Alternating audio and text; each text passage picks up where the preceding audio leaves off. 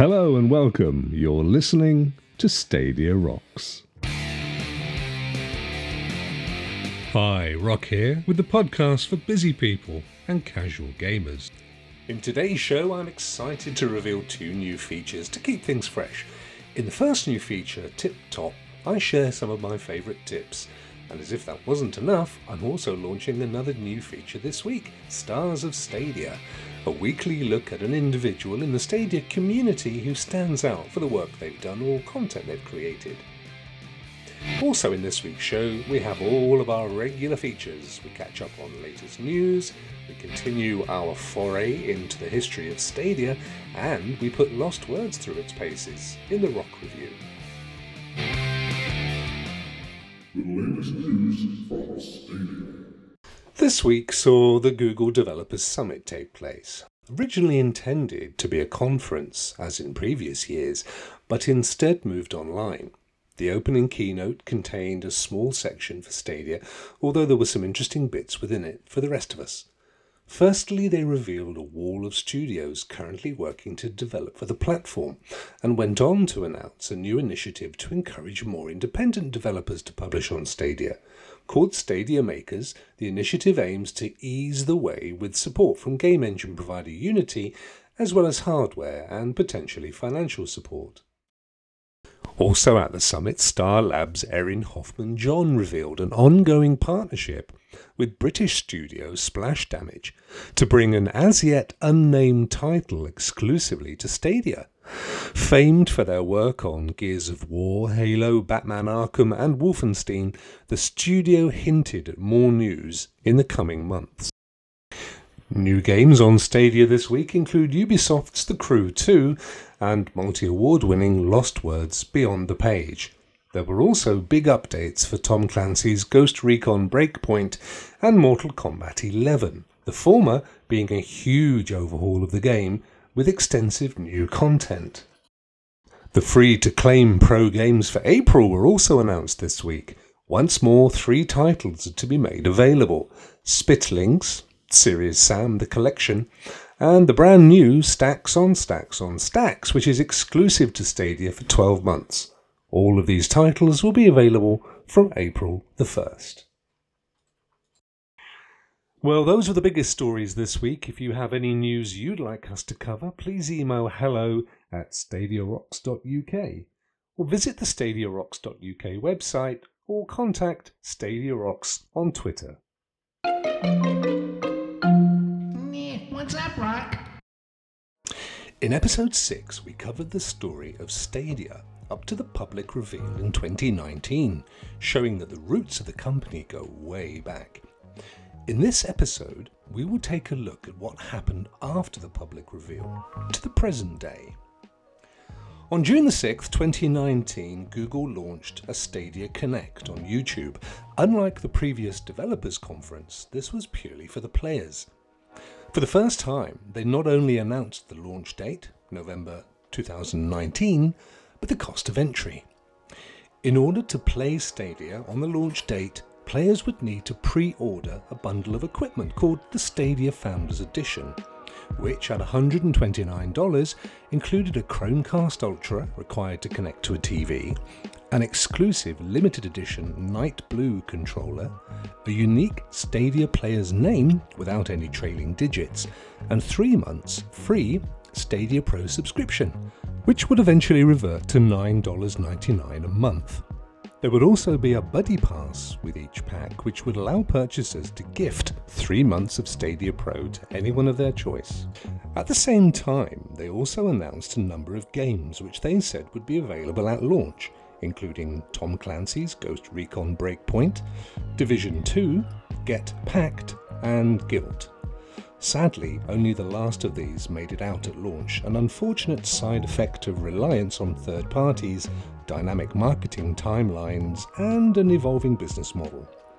On top of these titles, VP of Product John Justice revealed that founders would have access to Destiny 2 The Collection, which would include all the free and paid for content for up to 12 months after launch, as well as being able to port across progress from other platforms.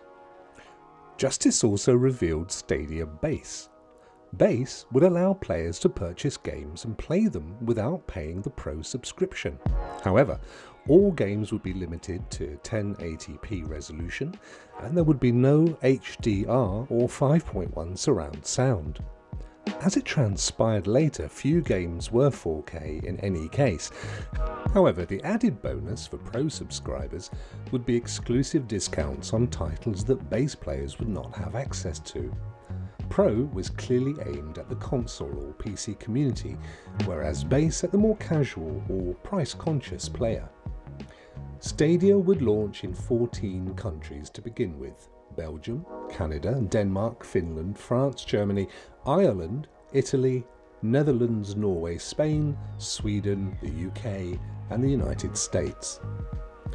Also revealed in June, Ubisoft announced that they would be adding Stadia to their Uplay Plus subscription service sometime in 2020. This was first hand proof of how much work had been going on behind the scenes, and Ubisoft had been a very visible supporter of the platform, with a sizable chunk of available games coming from the stable. There was to be just one further Stadia Connect before launch, in August 2019, where further titles slated for arrival on Stadia were highlighted. Unfortunately, as we now know, many of these were unavailable at launch, or indeed within the first year of launch, and although this raised more than a few eyebrows in the early post days of launch, it's debatable whether the non gaming market, as Google calls them, and most likely representing the main focus of the platform, were overly concerned. In September, leading up to the launch, Stadia ran out of Founders Edition controllers in Europe and introduced the Google Stadia Premier Edition Pack instead. This consisted of the same hardware as the Founders Pack, with the exception of a clearly white controller and no dedicated Stadia name. Shortly after this, the Premier Edition would go on to be the de facto pack to purchase in order to receive three months free subscription and a Buddy Pass although controllers and Chromecast Ultras would be available separately if preferred.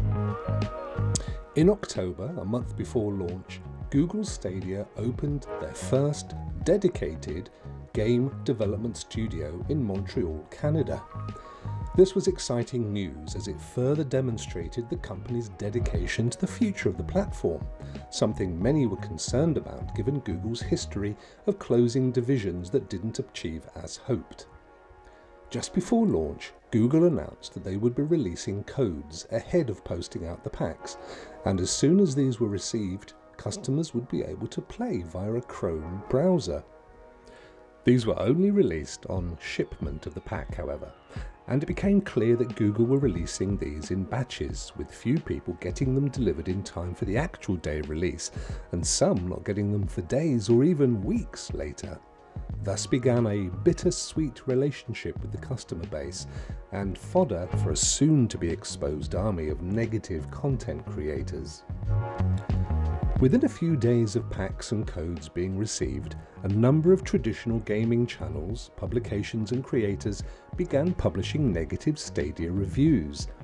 In some cases, this was due to attempting to play on the platform in suboptimal circumstances, for example, a shared office broadband connection.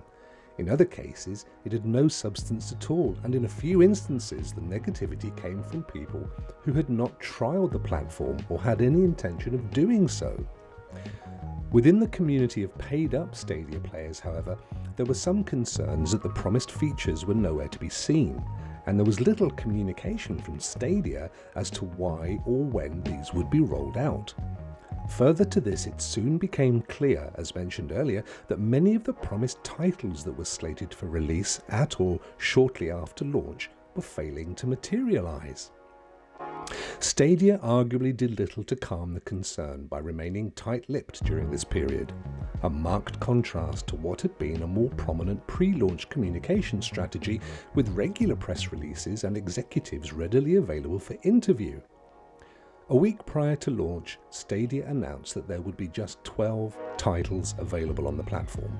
However, just before launch, they announced a further 10, taking it up to 22, thanking developers for working hard to get them ready. The free to claim games for Pro subscribers on launch were Destiny 2 and Samurai Shodown, But as the platform had launched close to the end of the month, December's parcel of free to claim pro games arrived not long after in the form of Farming Simulator 19 and Tomb Raider Definitive Collection. Farming Simulator had been on sale at launch, and purchasers were annoyed that less than two weeks after launch, something they had paid for was now free to subscribers. Stadia took a pragmatic line, however, and not only refunded those people, but boosted the version of the game to the highest available edition. Also in December, news broke that Stadia had purchased Montreal based developers Typhoon Studios, who was shortly to release Journey to the Savage Planet, although notably not on Stadia. The purpose was clearly to help populate Google's recently opened development studio, and Typhoon's founder, Alex Hutchinson, would later become Senior Creative Director at Stadia. The first quarter of 2020 proved an up and down one for the platform. On the plus side, games continued to be added, slowly at first, but eventually in a steady monthly stream. But negativity around the platform from the traditional gaming press reached new levels of bias, with one story even claiming an anonymous independent developer stating that nobody wanted to develop for the platform because Stadia all but ignored them. With many of the titles on Stadia from independent studios and many more shortly to be released, this didn't make any sense. But it was clear Stadia was the platform the press loved to hate, and the clicks proved it resonated with traditional gamers too. In March 2020, Stadia Games and Entertainment, known internally at Google as SG&E, proudly announced another brand new development studio, this time launching in Playa Vista, California. As if this wasn't news in itself, what sent shockwaves through the media was who Google had attracted to run the studio none other than Shannon Studstill, an industry veteran famed for her work at Sony and in particular on titles such as the multi award winning God of War reboot. In March 2020, amidst a global flu pandemic, Google's annual developers conference was moved online to avoid the risk of infection. The GDC Summit keynote was used to underline Stadia's commitment to working with some of the world's biggest studios, but more importantly, to launch initiatives designed to make the progress to the platform for independent studios easier. Stadia makers would provide greater levels of technical support, development hardware, and even financial support for studios that fit the criteria. At the same event, Erin Hoffman John proudly revealed that SG&E had been working with UK-based Splash Damage a studio well known for work on Halo, Gears, and Batman titles, to deliver an as yet unknown game. Clearly, a significant body of work, Splash Damage have confirmed more information to be revealed in the coming months. In next week's What's Up Rock, we will take a look into Rock's crystal ball and make some predictions on the future of Stadia. This week's rock review game is Lost Words Beyond the Page. This week, Lost Words Beyond the Page launched on Stadia. Lost Words is an independent title that has won many accolades and awards even before launching exclusively on the platform. Although a perfect family title, its beauty and charm resonates through all ages, and it is proving a very welcome break from global events. Each game that we put through the Rock Review Labs gets ranked out of 5 for how quickly the game loads, can you start from where you left off, how easy is it to play, is it a rewarding experience, and finally, is it good value? So firstly, how quick does the game load? Once through the initial sequence of logos and disclaimers, which can't be skipped, the game loads very fast, within a few seconds. No problem here, jump on and jump straight in. Lost Words finds itself at the top of the pack with a 5 for loading speed. Can you pick up where you left off? Loading up from a previous game drops you straight back to the exact point you left off. This is rare, as regular Stadia Rocks listeners will know, so I'm delighted to award Lost Words a further 5 out of 5 for this feature. Is it easy to learn? Lost Words actually employs an interesting mechanic that is rarely seen. You control your main character with your left thumbstick if using a controller, but your right is used to control a separate supporting character, your Firefly. As complicated as this sounds, it really isn't, and overall the game is super easy to play. For trying something new and getting away with it, I'm awarding Lost Words a further 5 out of 5. Is the game rewarding? In determining how rewarding the game is, I would argue that unlike other games where the reward is, say, in leveling up your character or uncovering new secret areas, the reward in Lost Words comes from the experience. The beautifully written and executed story, particularly as a shared experience with children. Like reviews of Gylt and Metro Exodus in previous Rocks reviews, Lost Words will affect you on an emotional level and for that I have no hesitation in adding a further 5 out of 5 for Lost Words. Is it good value? In what is now becoming a clear strategy for Stadia, Lost Words as an independent title is reflected in its very affordable price tag. Yet this is no way undermining the quality of this title, and I can't recommend it highly enough as a welcome addition to any Stadia library. Once again, Lost Words gets an unreserved 5 for value. So there it is. Lost Words is the new Rock Review Champion of Champions with a clean 25 out of 25.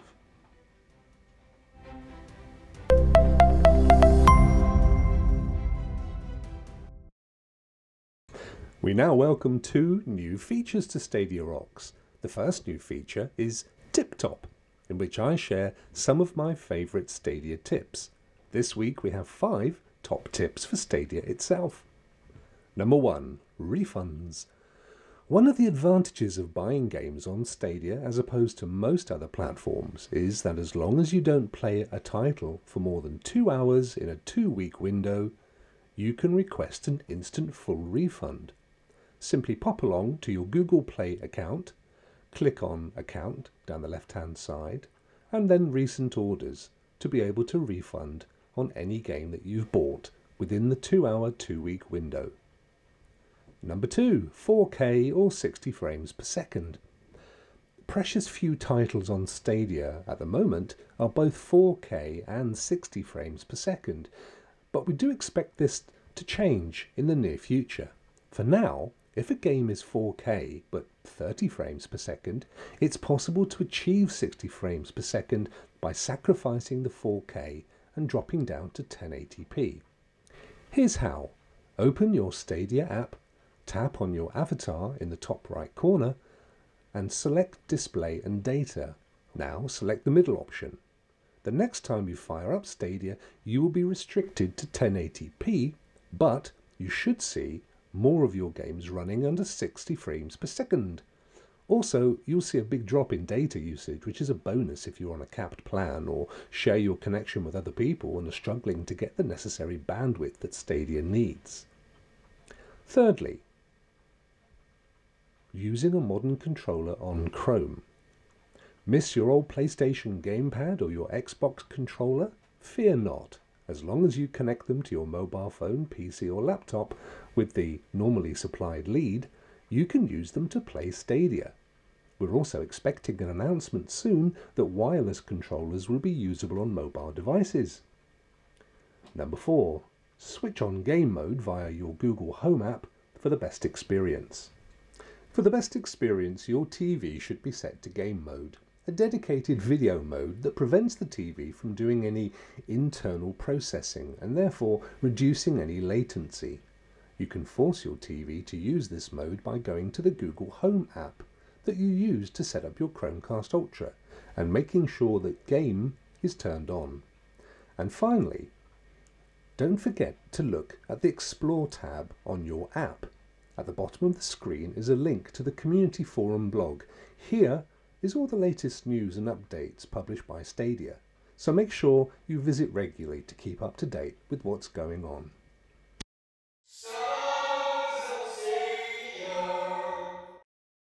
Finally, this week we introduce one more new feature where we aim to highlight a member of the global Stadia community who's been instrumental in promoting the platform or providing an invaluable service to the greater community.